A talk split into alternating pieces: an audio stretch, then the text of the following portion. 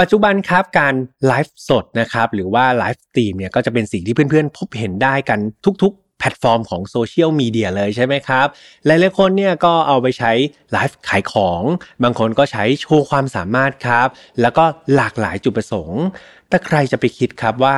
ครั้งหนึ่งการไลฟ์สดหรือว่า live stream เนี่ยการถ่ายทอดสดนั้นจะเป็นการโชว์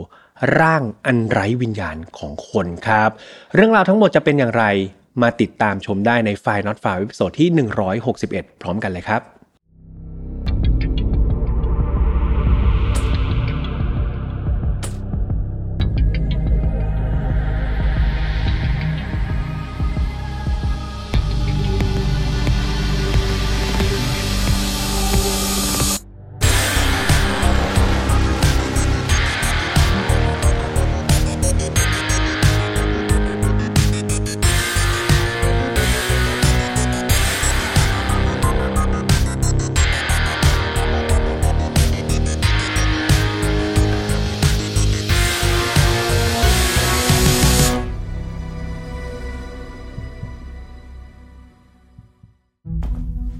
รั้งแรกกับงาน Mission to the Moon Forum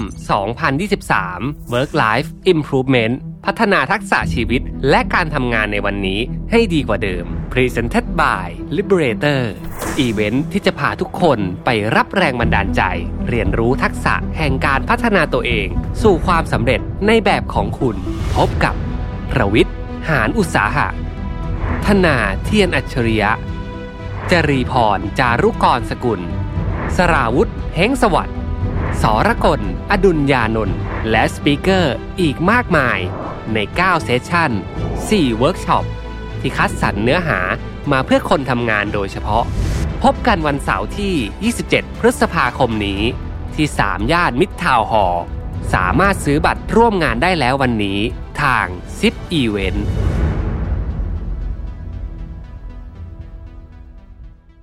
สวัสดีครับ ยินดีต้อนรับเข้าสู่ File Not Found Podcast ครับ วันนี้คุณอยู่กับผมแฮมทัชพลเช่นเคย เรามากันใน episode ที่ 161 กันแล้วนะครับ เพื่อนๆเป็นยังไงกันบ้างครับ หลังจากที่หลายๆ episode เนี่ยพี่แฮมก็จะพูดถึงสภาพอากาศเนาะตั้งแต่ร้อนหนาวครับ แล้วก็ล่าสุดเนี่ย เรื่องของฝุ่น PM 2.5 ครับ วันนี้เราเปลี่ยนธีมอีกแล้ว ภายในระยะเวลาแบบเดือนเดียวเนี่ยครับวันนี้ฝนตกครับเพื่อนๆ สภาพอากาศมันเปลี่ยนแปลงแบบรวดเร็วจริง ๆ ครับ ตั้งแต่พี่ฮัมอยู่มาหลาย ๆ ปีเนี่ยรู้สึกว่าปีนี้จะเป็นปีที่สภาพอากาศเนี่ยเปลี่ยนแปลงรวดเร็วที่สุดนะครับ ปีหนึ่งเลย ดังนั้นแม้แต่ตัวพี่ฮัมเองเนี่ยเสียงก็เริ่มที่จะไม่ค่อยสบายครับ เริ่มที่จะมีภูมิแพ้ เพื่อนๆดูแลตัวเองดีๆนะครับอย่าเจ็บอย่าป่วยกันไปก่อนเนาะ สำหรับคดีในวันนี้ครับจะเป็นคดีที่เกี่ยวข้องกับการไลฟ์ครับหรือว่าสตรีมสดเนาะสมัยก่อนเนี่ยมันไม่มีหรอกเทคโนโลยีแบบนี้ แต่ปัจจุบันเนี่ยต้องบอกว่าโอ้โหแพร่หลายมากๆครับ หลายๆคนเนี่ยอย่างแพลตฟอร์มอย่าง Tik t o อกเนี่ยโอ้โหไลฟ์ขายของกันร่ำรวยกันหลายคนเลยใช่ไหมครับ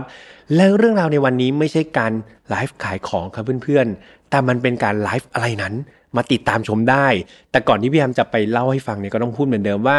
ผมไม่สนับสนุนความรุนแรงทุกประเภทนะครับ ทุกเรื่องที่นำมาเล่าเนี่ยอยากให้ฟังไว้เป็นแนวทางในการป้องกันตัวเอง เรามาถอดบทเรียนจากอดีตที่มันเลวร้าย ไม่ให้เกิดกับเรา แล้วก็คนที่เรารักครับ น้องๆอายุต่ำกว่า 18 ปี ตอนนี้จริงๆพี่แอมอยากให้ฟังนะมีประโยชน์มากๆเลยครับ แต่ว่าถ้าฟังพร้อมคุณพ่อคุณแม่หรือว่าผู้ปกครองด้วยเนี่ยพี่แอมเชื่อว่ามันมีประโยชน์เป็นทวีคูณเลยครับ เราจะได้ช่วยกันถอดบทเรียน ถอดข้อคิดจากเหตุการณ์นี้ครับว่าเราจะป้องกันมันยังไง เราจะทำยังไงให้เราไม่เป็นคนคนนั้น แบบที่ทำในเหตุการณ์นี้ได้นะครับ ดังนั้นถ้าเกิดพร้อมกันแล้ว มาฟัง episode ที่ 161 ไปพร้อมกันเลยครับ เรื่องราวนี้ครับต้องเริ่มต้นที่เด็กผู้หญิงคนหนึ่งอายุแค่ 14 ปีเองนะครับ เธอมีชื่อว่าแจ็คเกอรีนซานเชสหรือว่าชื่อเต็มๆก็คือแจ็คเกอรีนซานเชสเอสตาดาครับ เธอเกิดที่เมืองสต็อกตันซึ่งเป็นเมืองที่ใหญ่ที่สุดเลยนะ ในรัฐแคลิฟอร์เนีย ประเทศสหรัฐอเมริกาครับ ตัวแจ็คเกอรีนเองเนี่ย เธออาศัยอยู่ร่วมกับครอบครัวที่เป็นครอบครัวขนาดใหญ่พอสมควร มีสมาชิกถึง 6 คนเลยนะครับ คือรวมตัวเธอด้วยเนี่ยก็มีสมาชิกด้วยกัน 6 คน เริ่มจากคุณพ่อก่อน คุณพ่อมีชื่อว่านิคันโรครับ ก็เป็นคุณพ่อที่คอยดูแลลูกๆเป็นอย่างดี แล้วก็คุณแม่ที่ชื่อว่าโกเรีย ทั้งสองคนก็ดูแลลูกๆ 6 คนใช่ไหมพ่อแม่ ดังนั้นก็ต้องมีลูก 4 คนครับ เริ่มจากลูกสาวคนโตก่อน ลูกสาวคนโตชื่อว่าออฟดูเลีย ซึ่งออฟดูเลียเนี่ยอายุ 18 ปีแล้วนะครับ ส่วนตัวแจ็คกะลีนที่อายุ 14 ปีเนี่ยเธอเป็นลูกสาวคนที่ 2 ครับ ตามมาด้วยลูกสาวคนที่3โหสามใบเถาเลยนะลูกสาวคนที่ 3 ครับ ชื่อว่าเอฟเฟอรีนอายุ 12 ปี และปิดท้ายครับเป็นน้องชายนะครับ น้องชายชื่อว่านิคันโดชื่อเหมือนพ่อเลยแต่ว่าเป็นนิคันโดจูเนียครับเป็นน้องชายคนสุดท้อง กลับมาที่ตัวเอกของเราก็คือตัวแจ็คกะลีน ลูกสาวคนรองอายุ 14 ปีคนนี้เธอเป็นเด็กที่สดใสร่าเริงมากๆครับ แล้วก็มีความกล้าหาญมีความคิดที่ชาญฉลาด มีไหวพริบปฏิภาณที่ดีครับ เธอมีความฝันเนี่ยนะแม้จะอายุ 14 ปี แต่ว่ามีความฝันที่อยากจะเดินทางไปเที่ยวรอบโลกเลยครับ เธออยากที่จะเป็นนักแสดง อยากที่จะเป็นนักร้องครับที่มีชื่อเสียงโด่งดัง แม้ครอบครัวของ แจ็คกะลีนเองเนี่ยต้องบอกว่าไม่ใช่ครอบครัวที่มีฐานะร่ำรวยอะไรครับ แถมมีลูกต้องสี่คน พ่อแม่เนี่ยก็ต้องทำงานอย่างหนักเลยนะครับ แต่ว่าทั้งนิคันโดแล้วก็ตัวกอเรียเองเนี่ยเขาพยายามสุดความสามารถเลยครับ เพื่อให้ทั้ง 4 คนเนี่ยมีคุณภาพชีวิตที่ดีที่สุด เท่าที่พวกเขาจะทำได้แจ็คกะลีนกับน้องๆทุกคนเนี่ยต้องบอกว่ามีชีวิตในวัยเด็กที่ดี ยกเว้นคนเดียวครับ นั่นก็คือออฟโดเรียออฟโดเรียคนเนี้ย ที่พี่ฮัมบอกว่าเธอเป็นพี่สาวคนโตเนาะแต่ว่าเธอมีประสบการณ์ที่ไม่ค่อยดีมากนักครับ คือในตอนที่ออฟเดเรียเนี่ยอายุได้ 13 ปีเนี่ยปรากฏว่าเธอถูกลักพาตัวไป แล้วก็ถูกบังคับให้ไปขายบริการทางเพศครับ ตอนนั้นเนี่ยคนร้ายยังบังคับให้ออฟดูเรียใช้แอลกอฮอล์นะแล้วก็ใช้สารเสพติดเนี่ยเพื่ออะไร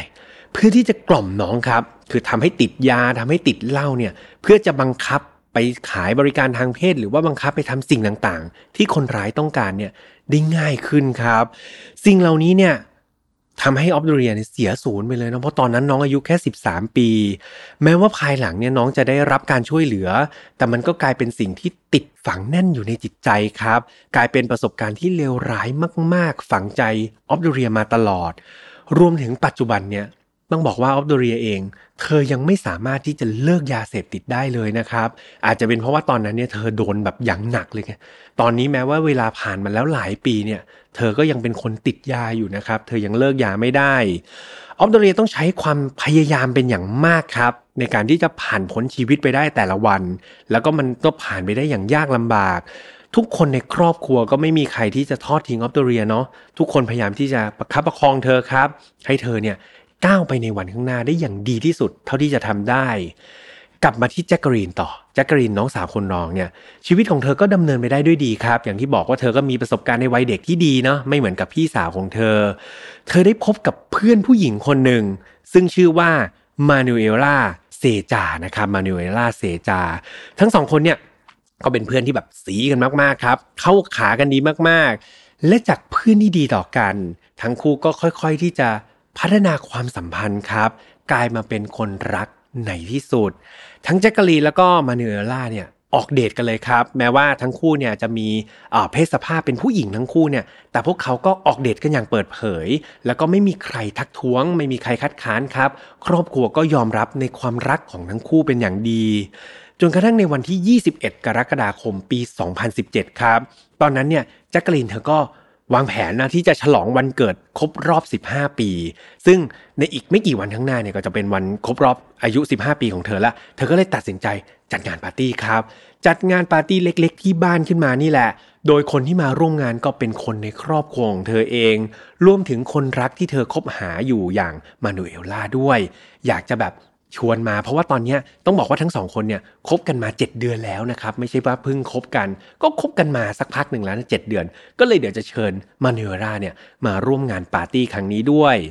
ตอนนั้นออฟดูเลียพี่สาวคนโตเนี่ยซึ่งพี่แฮมบอกว่าอายุ 18 ปีเนาะคือเธอก็เลยบอกว่าอะเดี๋ยวไม่เป็นไร เธออาสาขับรถไปให้ เพราะว่ามานูเอร่าเนี่ย เธอไม่ได้อยู่ที่เมืองเดียวกันครับ เดี๋ยวเธอจะพาแจ็คกะลีนเนี่ยขับรถไปรับมานูเอล่ากลับมาที่งานปาร์ตี้ด้วยกัน ในวันนั้นเนี่ยออฟดูเลียก็เลยขับรถยี่ห้อ Buick นะครับ ซึ่งมุ่งออกจากเมืองสต็อกตัน เมืองสต็อกตันคือเมืองที่แจ็คกะลีนอยู่ใช่ไหมมุ่งหน้าไปรับมานูเอล่าที่เมืองเฟรสโนครับ เป็นเมืองถัดมา ตลอดเส้นทางที่ออฟดูเลียขับรถเนี่ยเพื่อนๆ คือต้องบอกว่าเธอขับรถแบบประมาทมากๆครับ คือไม่ได้มีความระมัดระวังเลยขับอย่างประมาทตลอดเวลา แล้วลักษณะเนี่ยเหมือนเธอมีอาการมึนเมาด้วยนะ ตอนขับรถ จนกระทั่งมีจังหวะหนึ่งครับ รถที่ออฟดูเลียขับเนี่ยมันแบบแฉลบครับ หวิดเกือบจะไปชนกับมินิแวนคันหนึ่งซึ่งมันสวนมาพอดี ตอนนั้นแจ็คกะลีนที่นั่งอยู่ข้างๆเนี่ยเธอตะโกนดังลั่นเลยนะ เธอบอกว่าเฮ้ยนี่พี่จะฆ่าฉันหรือไง ขับรถให้มันดีๆหน่อย อย่างไรก็ตามครับ แม้ว่าจะเป็นการขับที่แบบดูแบบระทึกใจมากใช่ไหมดูแบบไม่เป็นการขับที่ดีสักเท่าไหร่ แต่ทั้งคู่ก็สามารถเดินทางไปถึงบ้านของมานิเอล่าได้อย่างปลอดภัยครับ หลังจากที่รับมานิเอล่าขึ้นมาเนี่ย แจ็คกะลินก็เปลี่ยนที่นั่งจากนั่งข้างๆเนี่ยไปนั่งข้างหลังแทนครับ เพื่อที่เธอเนี่ยจะได้นั่งคู่กับมานูเอล่า แล้วก็คนขับก็ยังเป็นออฟดูเลียคนเดิมเนาะเส้นทางก็ขับกลับครับจากเมืองเฟรสโนเนี่ยขับกลับเมืองที่เมืองสต็อกตันออฟดูเลียเนี่ยไม่ได้ลดความคึกคะนองเลยครับ แถมขากลับเนี่ยพี่แฮมต้องบอกว่าดูเธอจะคึกคะนองเป็นพิเศษ เธอขับรถไปแล้วก็แรปเพลงไปด้วยครับ อาจจะเป็นสาวขาแรปนะเธอก็แรปเพลงไปด้วย ขับรถไปด้วยครับ ไม่เพียงเท่านั้น และเพลงไม่พอ เธอหยิบมือถือขึ้นมาไลฟ์สดครับ ในขณะที่เธอขับรถอยู่ขับไปแลปไปไลฟ์ไปครับ ผ่านช่องทางอินสตาแกรมของเธอ ในตอนนั้นต้องบอกว่าเวลาเนี่ยก็คือ6โมง40 นาทีแล้ว ซึ่งบรรยากาศมันค่อนข้างค่อนข้างมืดแล้วใช่ไหมครับเพื่อนๆเกือบจะทุ่มหนึ่งแล้วเนาะมันก็พบค่ำแล้ว ทั้ง 3 คนครับก็ขับรถไปตามถนนที่ชื่อว่าเฮนรี่Miller Road นะครับ แม้เวลาจะมืดค่ำลงเนี่ย แต่ต้องบอกว่ามันสวนทางกับความคึกคะนองครับของออฟดูเลีย ยิ่งมืดเท่าไหร่ออฟดูเลีย ยิ่งคึกคะนองมากเท่านั้นครับ ยิ่งคึกยิ่งดีด ยิ่งประมาทเลยครับ ความคึกของเธอเป็นทวีคูณ จนมาถึงจุดจุดหนึ่ง ที่ออฟดูเลียตัดสินใจ ปล่อยมือออกจากพวงมาลัยครับเพื่อนๆเพื่อที่จะได้ทำท่าเต้นท่าแรปผ่านไลฟ์สตรีมของเธอได้แบบถนัดถนัดและในวินาทีนั้นเอง รถของออฟดูเลีย ได้เสียหลักครับ มันพุ่งตกถนน ตอนนั้นออฟดูเรียพยายามที่จะเอามือเนี่ยกลับมาหักพวงมาลัยเข้ามาครับ แต่ว่ามันก็สายเกินไป รถเนี่ยมันพุ่งชนกับรั้วข้างๆทางอย่างจัง แรงกระแทกเนี่ยทำให้แจ็คกาลีน แล้วก็มานูเอล่าที่นั่งอยู่ข้างหลังเนี่ยพุ่งกระเด็นออกจากตัวรถเลยนะครับ คือมันแรงมากๆ พุ่งข้ามรั้วไปยังบริเวณทุ่งหญ้าด้านหลังรั้ว เหตุผลที่ทั้งคู่กระเด็นออกไปแรงขนาดนั้นเนี่ย เพราะว่า ทั้งคู่ไม่ได้รัดเข็มขัดนิรภัยกับเพื่อนๆ คือพวกเขาก็นั่งอยู่ที่เบาะหลังกันตามธรรมดาเนาะแล้วก็พอเกิดอุบัติเหตุเนี่ยก็เลยพุ่งออกไปอย่างรุนแรง ตอนนั้นออฟดูเรียเนี่ยตะโกนออกมาเสียงดังครับ ตะโกนชื่อของน้องแจ็คกรีนเนี่ยออกมาเสียงดังด้วยความตกใจ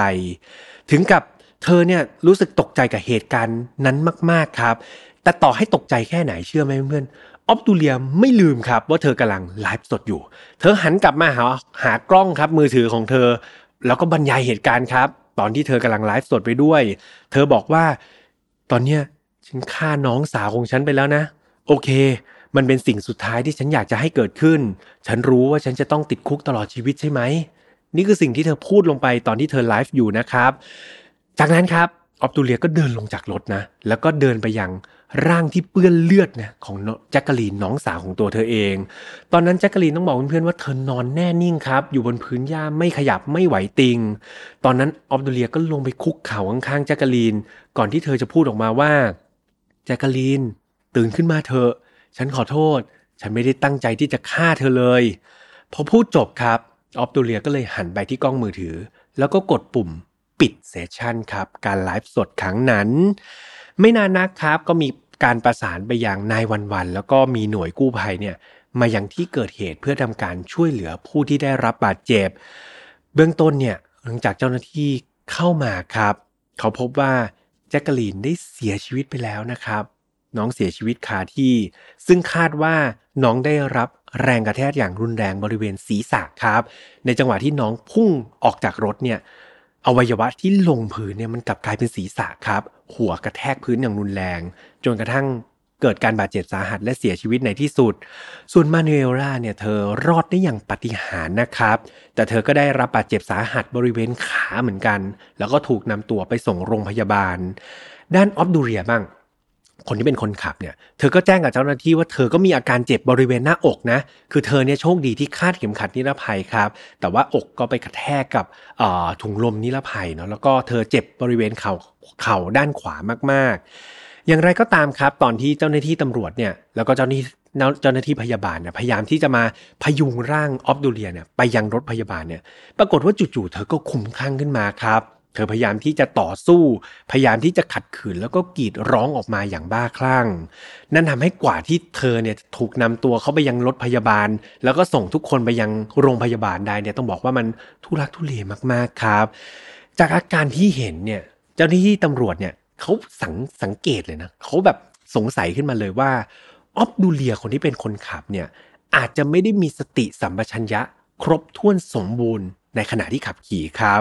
มีการส่งตัวเธอไปตรวจสอบอย่างละเอียดเลยนะ เกี่ยวกับทั้งอาการบาดเจ็บเอง แล้วก็สารต่างๆครับ ที่อยู่ในร่างกายเธอ โดยเฉพาะสารต่างๆ ที่มันอาจจะส่งผลต่อสติสัมปชัญญะของออฟดูเรีย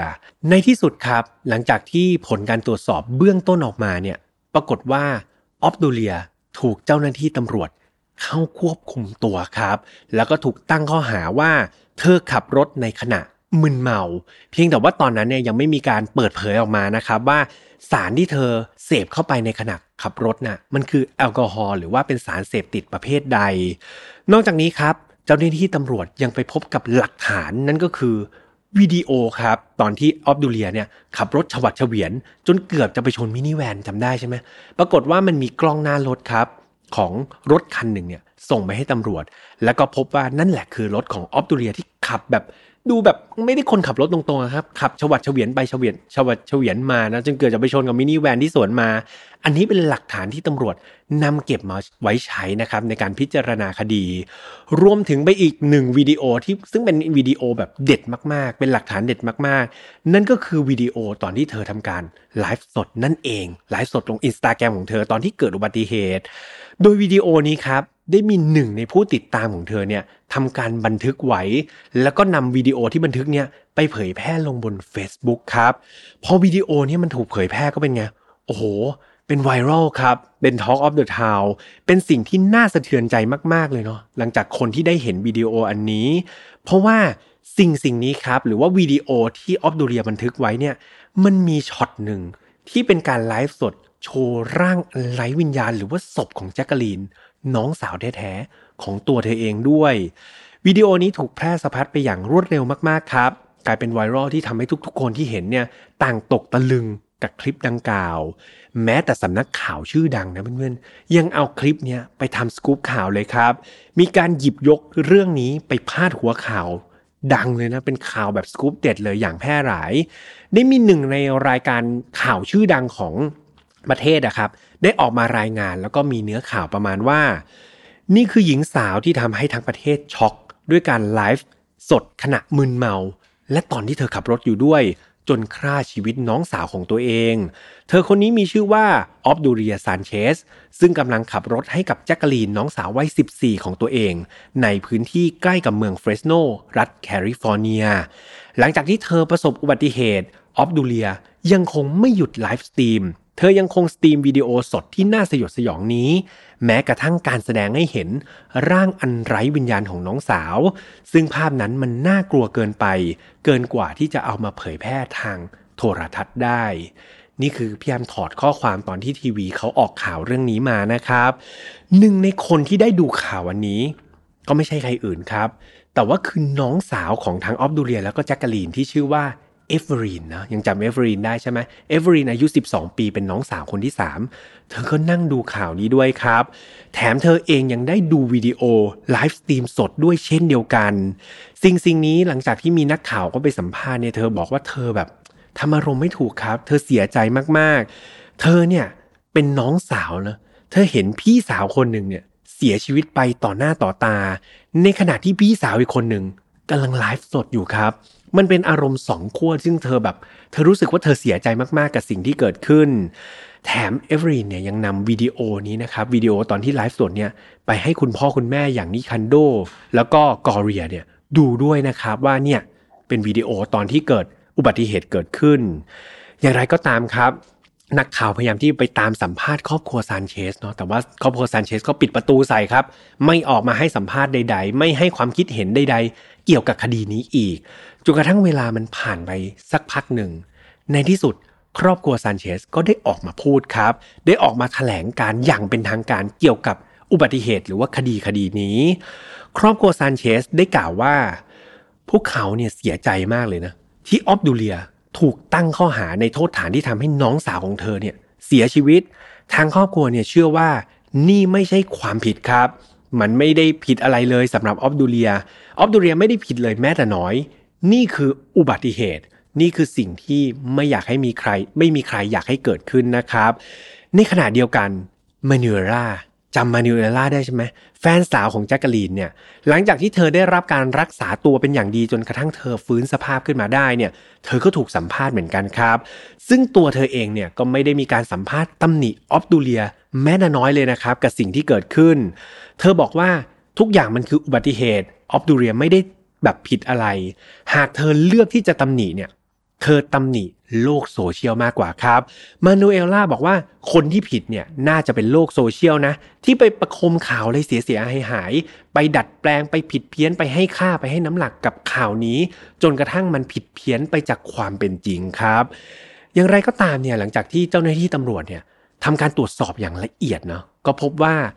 มีการพบปริมาณแอลกอฮอล์ครับในเลือดของออฟดูเลียเนี่ยเกินขีดจำกัดที่กฎหมาย กำหนดไว้ นอกจากนี้ยังมีร่องรอยของสารเคมีบางชนิดครับ ในร่างกายของออฟโดเลียเนี่ยปะปนอยู่ในเลือดของเธอในขณะที่เธอขับรถอยู่ด้วย จากผลการตรวจสอบแบบละเอียดนี้ก็ทำให้เจ้าหน้าที่ตำรวจเนี่ยสามารถที่จะตั้งข้อหาแล้วก็เพิ่มข้อหาให้เธอได้ คือจากเดิมเนี่ยก็เป็นข้อหา รถขณะมึนเมาใช่ไหมครับ แต่ว่าตอนนี้มีการเพิ่มข้อหาก็คือ การทำอันตรายต่อผู้เยาว์เพราะว่าแจ็คกะลีนอายุ 14 ปีไง ดังนั้นก็เป็นการทำอันตรายต่อผู้เยาว์และอีกข้อหาหนึ่งก็คือ การฆาตกรรมผู้อื่น ด้วยการขับขี่พาหนะขณะมึนเมาครับ นี่ก็เป็นโทษที่ถูกเพิ่มเข้าไป หลังมีการแจ้งโทษเข้ามาเนี่ยออฟดูเลียก็ได้ออกมาโต้แย้งเช่นเดียวกันนะ เธอก็พยายามที่จะสู้คดีแหละพูดง่าย ๆ เธอได้กล่าวว่า สำหรับเรื่องนี้แล้ว ไม่มีใครที่สามารถจะมาตัดสินตัวฉันได้ ความมึนเมาของฉันเนี่ยเอาจริง ๆ แล้วฉันก็ไม่ได้อยากจะมึนเมานะ แต่มันเป็นผลจากประสบการณ์ที่เจ็บปวดของฉัน ตอนที่ฉันอายุ 13 ปีไง ฉันถูกลักพาตัวไปนะ ฉันถูกบังคับให้ขายตัวนะ สารเสพติดเหล่านี้เล่านี่แหละ ที่จะเป็นทางออกของฉันทำให้ฉันลืมเรื่องเหล่านั้นได้ นั่นเป็นเหตุผลที่ฉันยังเลิกมันไม่ได้ นอกจากนี้ยังมีคนไปถามครับว่า แล้วทำไมต้องไปไลฟ์สดโชว์ศพของน้องสาวตัวเองด้วยออฟดูเลียก็ได้ออกมาพูดครับว่า เอาจริง ๆ แล้วเนี่ย เธอไม่มีเจตนาเลยครับ เธอไม่เคยต้องการที่จะเปิดเผยภาพศพของน้องสาวเลย แต่ว่าเธอเนี่ยรู้ดีเลยนะว่าบนอินสตาแกรมเนี่ยเธอมีผู้ติดตามถึง 5,000 คนเลยนะ คน 5,000 คนก็ไม่น้อยใช่ไหม ดังนั้นสิ่งสิ่งนี้มันเป็นวิธีการเดียวเลย ที่จะทำให้น้องสาวของฉันเนี่ยสามารถฝังศพได้อย่างสมเกียรติ ได้อย่างเหมาะสม เพราะว่ามีพยานที่ติดตามฉันถึง 5,000 คนไงนี่คือความคิดของออฟดูเรียนะครับ เธอมองว่าการไลฟ์และให้เห็นศพของแจ็คกะลีนไปเนี่ย มันเป็นการให้เกียรติครับ มันเป็นการที่ทำให้ผู้ติดตามเนี่ยสามารถไว้อะไรกับน้องสาวของเธอได้ นี่คือสิ่งที่เธอคิดเนาะ นอกจากนี้ครับออฟเดเรียยังได้ออกมาพูดว่า ฉันเนี่ยหวังว่าผู้คนเนี่ยจะเข้าใจนะกับเหตุการณ์นี้ แล้วก็อยากจะให้ทุกคนเนี่ยช่วยกันบริจาคเงิน ให้กับครอบครัวของพวกเราหน่อย เพราะว่าครอบครัวของพวกเราเนี่ยได้รับผลกระทบจากเรื่องนี้เป็นอย่างมาก และอย่างเนี่ยครอบครัวของเราเนี่ยยากจนมากๆเลยแม้ว่าทางครอบครัวของซานเชสเองครับหรือว่าตัวออฟเดเรียเองเนี่ยหรือแม้แต่คนที่อยู่ในเหตุการณ์อย่างแมนูเอลล่าเองเนี่ยทุกคนพูดเป็นเสียงเดียวกันหมดเลยว่า มันคืออุบัติเหตุมันคือสิ่งที่ไม่มีใครตั้งใจให้เกิด แต่สุดท้ายเนี่ย เจ้าหน้าที่ตำรวจก็ไม่ได้คิดแบบนั้นครับ เขายังคงต้องนำตัวออฟตูเรียไปดำเนินคดีตามกฎหมายอยู่ดีครับ และหลังจากที่แสดงหลักฐานต่างๆ มีการต่อสู้ในชั้นศาลต่างๆ เนี่ย ศาลก็มีคำตัดสินว่าออฟตูเรียเนี่ยมีความผิดจริงครับ และต้องรับโทษจำคุกเป็นเวลา 6 ปี 4 เดือน ออฟเดเรียถูกนำตัวไปขังนะครับที่เรือนจำเมอร์สคันทรีก่อนที่ในปี 2019 ครับ เธอจะได้รับการปล่อยตัวออกมา โดยเป็นการขอทำทันบนนะครับออกมา ซึ่งก็เท่ากับว่าเอาจริง ๆ แล้วเนี่ยเธอรับโทษจำคุกอยู่เพียง 2 ปีเท่านั้น หลังจากพ้นคุกออกมาไม่ถึงเดือนครับเพื่อนๆ มันมีเหตุการณ์เกิดขึ้นอีกแล้ว คือออฟดูเรียเนี่ยถูกจับอีกแล้วครับเพื่อนๆ แต่ว่าครั้งนี้เนี่ยจากการไปสืบหาข้อมูลมาเนี่ย เหตุผลที่เธอจับหรือว่าสาเหตุที่เธอถูกจับเนี่ยคือทางเจ้าหน้าที่ตำรวจสต็อกตันเนี่ยตอนนั้นเนี่ยเขาพยายามหยุดรถของออฟดูเรียครับคือเห็นรถของออฟดูเรียเนี่ยขับมาแหละตำรวจเนี่ยได้ข้อมูลมาว่ารถที่ออฟดูเรียขับอยู่เนี่ยทะเบียนรถมันหมดอายุไปแล้วครับตำรวจก็เลยต้องทำการแบบเหมือนดักรถแหละ แล้วก็เสียค่าปรับไปใช่ไหมให้ไปต่อทะเบียนอะไรให้มันเรียบร้อย แต่หลังจากที่ตำรวจเนี่ยโบกรถครับ โบกให้รถของออฟดูเรียหยุดเนี่ย ปรากฏว่า ออฟดูเรียมไม่หยุดครับ เธออาจจะตกใจหรือว่ามีประสบการณ์เลวร้ายเกี่ยวกับตำรวจก็ไม่รู้เนาะเธอก็เลยฝ่าแบบฝ่าด่านตำรวจไปเลย แล้วไม่พอครับไปฝ่าไฟแดงอีกนะครับ จนสุดท้ายเนี่ยตำรวจต้องขี่รถไล่ล่าครับเพื่อนๆเหมือนในหนังเลยนะขับรถตามไล่ล่า และสุดท้ายก็จับกลุ่มเธอได้ในที่สุด ไม่เพียงเท่านั้นหลังจากที่ตำรวจจับกลุ่มออฟเรียได้เนี่ยมีการเข้าไปตรวจสอบในรถ ยังพบปืนครับที่บรรจุกระสุนพร้อมเลยนะ อยู่ในรถของเธออีกด้วย จากความผิดครั้งนี้ครับทำให้ออฟดูเรียถูกจับอีกแล้ว แล้วก็ถูกยื่นฟ้องในข้อหาความผิดทางอาญาถึง 6 กระทงครับ ไม่ว่าจะเป็นการขับขี่โดยใช้ทะเบียนรถที่หมดอายุ การหลบหนีการจับกุม รวมไปถึงการมีอาวุธในครอบครองด้วยนะครับ เพราะว่าเธอไม่ได้มีใบอนุญาตในการครอบครองปืน แต่เธอมีปืนครับ แถมบรรจุ กระสุนพร้อมยิงเลยนะครับ ซึ่งตอนนี้คดีล่าสุดของออฟดูเลียเนี่ยต้องบอกเพื่อนๆว่า ยังอยู่ในขั้นตอนการพิจารณาคดีในชั้นศาลครับ ซึ่งจนสุดท้ายเนี่ยณวันนี้ที่พี่ทำนำมาเล่าก็ยังไม่รู้นะว่า คดีล่าสุดของออฟดูเลียเนี่ยจะออกมาเป็นอย่างไรครับ เธอจะมีโอกาสได้ออกมาจากคุกอีกหรือเปล่า เธอจะต้องไปอยู่ในคุกอีกกี่ปี หรือว่าสุดท้ายแล้ว เธอจะต้องไปอยู่ในคุกอีกตลอดชีวิตหรือเปล่าพี่ยมก็ไม่รู้เหมือนกันนะครับ ว่ายังไงถ้าเกิดมีข้อมูลเพิ่มเติมเนี่ย เฮียมจะนำมาเล่าให้ฟังนะครับสำหรับคดีนี้เราเรื่องราวในวันนี้ครับก็ปิดตัวลงไปนะครับก็เป็นอีกหนึ่งคดีที่เอาจริงๆน่าเศร้าเนาะเพราะว่ามีผู้เสียชีวิตไป แม้ว่าจะไม่ได้เกิดจากการกระทำการที่มันน่ากลัวอย่างการฆาตกรรมเนาะแต่ว่ามันเป็นลักษณะอุบัติเหตุ แต่พี่แอมต้องบอกว่ามูลเหตุที่แท้จริงของอุบัติเหตุครั้งนี้ มันก็เกิดจากความประมาทนี่แหละครับเพื่อนๆถ้าเรารู้ตัวนะว่า เรามึนเมาอยู่ เราอาจจะไปกินเหล้าไปสังสรรค์กับเพื่อนเนี่ยเออจริงไม่ผิดนะครับ คนกินเหล้าไม่ใช่คนเลวไม่ใช่คนไม่ดีนะกินเหล้าได้กินเบียร์ได้ แต่เราต้องรู้ครับว่าสติสัมปชัญญะตอนนั้นเนี่ยเรามีความสามารถเพียงพอที่จะขับรถหรือเปล่า ไม่ใช่แค่ตัวเรา อย่าลืมผู้ที่ใช้ถนนร่วมทางกับเราด้วย บางคนอาจจะเป็นคุณพ่อที่เป็นเสาหลักของครอบครัว บางคนอาจจะเป็นคุณแม่ที่เป็นที่รักของลูกๆ บางคนอาจจะเป็นลูก ซึ่งเป็นความหวังเดียวของครอบครัว เราไม่มีสิทธิ์ที่จะไปพรากชีวิตใครเลย จากความประมาทของเรา จากความมั่นใจผิดของเรานะครับ คนกินเหล้าหลาย ๆ คนมั่นใจแล้วครับ เฮ้ยไม่เมาไหวฉันยังไหวอยู่อีกสามแก้วก็ยังไหว ความมั่นใจเหล่านั้น อย่าให้เก็บไว้ใช้กระทำอย่างอื่นนะครับ แต่ว่ากับความเมากับความประมาท แล้วก็การขับรถเนี่ยพี่ยมขอเลยนะครับ พลาดไปแล้วมันไม่คุ้มครับ ทั้งตัวเราเองแล้วก็ผู้ที่ประสบภัยไปกับเราด้วยนะครับ ดังนั้น เมาไม่ขับครับ ดื่มห้ามขับ แฟนๆไฟนอตฟาวสัญญากับพี่ยมทุกคนนะครับ ห้ามเมาแล้วครับครับ อย่าให้รู้นะครับ ถ้ารู้จะไม่ให้ฟังนะครับ โอเคสำหรับไฟนอตฟาวครับ เราออกอากาศทุกวันอังคารแบบนี้เหมือนเดิมนะครับ ทางช่องของ Mission to Pluto นะครับ ไม่ว่าจะเป็น YouTube Spotify SoundCloud Podbean Apple Podcast ครับ ใครที่อยากฟังเป็นพอดแคสต์ยาวๆเนี่ย ตามไปฟังใน Spotify แล้วก็ Apple Podcast ได้นะครับ โลโก้สีแดงๆ กด follow แล้วก็ฟังเป็น ASMR ยาวๆเลย ส่วนใครที่ชอบอ่านโหชอบอ่านมากฟังแล้วรู้สึกอยากอ่านอีก ตามเข้าไปใน Mission to Pluto ครับ ในนั้นจะมีบทความนะซึ่งน้องๆก็ไปถอดจากสิ่งที่พี่แฮมเล่านี่แหละ เอาสคริปที่พี่แฮมเล่าเนี่ยไปเขียนเป็นบทความชั้นดีครับ แล้วก็ให้เพื่อนๆเนี่ยสามารถเสพเป็นอีกหนึ่งอัตรสได้ สุดท้ายครับกับ f i n a l f a r Family นะครับเป็นกลุ่มปิดใน Facebook ครับ สามารถที่จะไปกดขอ Request มีคำถามง่ายๆ2อสาคำถามนะครับ เข้าไปตอบแล้วพี่แฮมเนี่ยเป็นคนกด Approve ด้วยตัวเอง เข้ามาเป็นครอบครัวเดียวกัน เข้ามาอยู่ในสังคมดีๆ ร่วมกันยังไงพี่แฮมรอทุกคนอยู่นะครับสำหรับวันนี้คงต้องลาไปก่อนครับ แล้วเจอกันใหม่วันอังคารหน้านะครับ ไม่เมานะครับ เมาไม่ขับนะครับเพื่อนๆแล้วเจอกันใหม่ครับ สวัสดีครับ Mission to Pluto Podcast let's get out of your orbit บกับเรื่องราวที่คุณอาจจะหาไม่เจอ แต่เราเจอใน f i n a l f i l e Podcast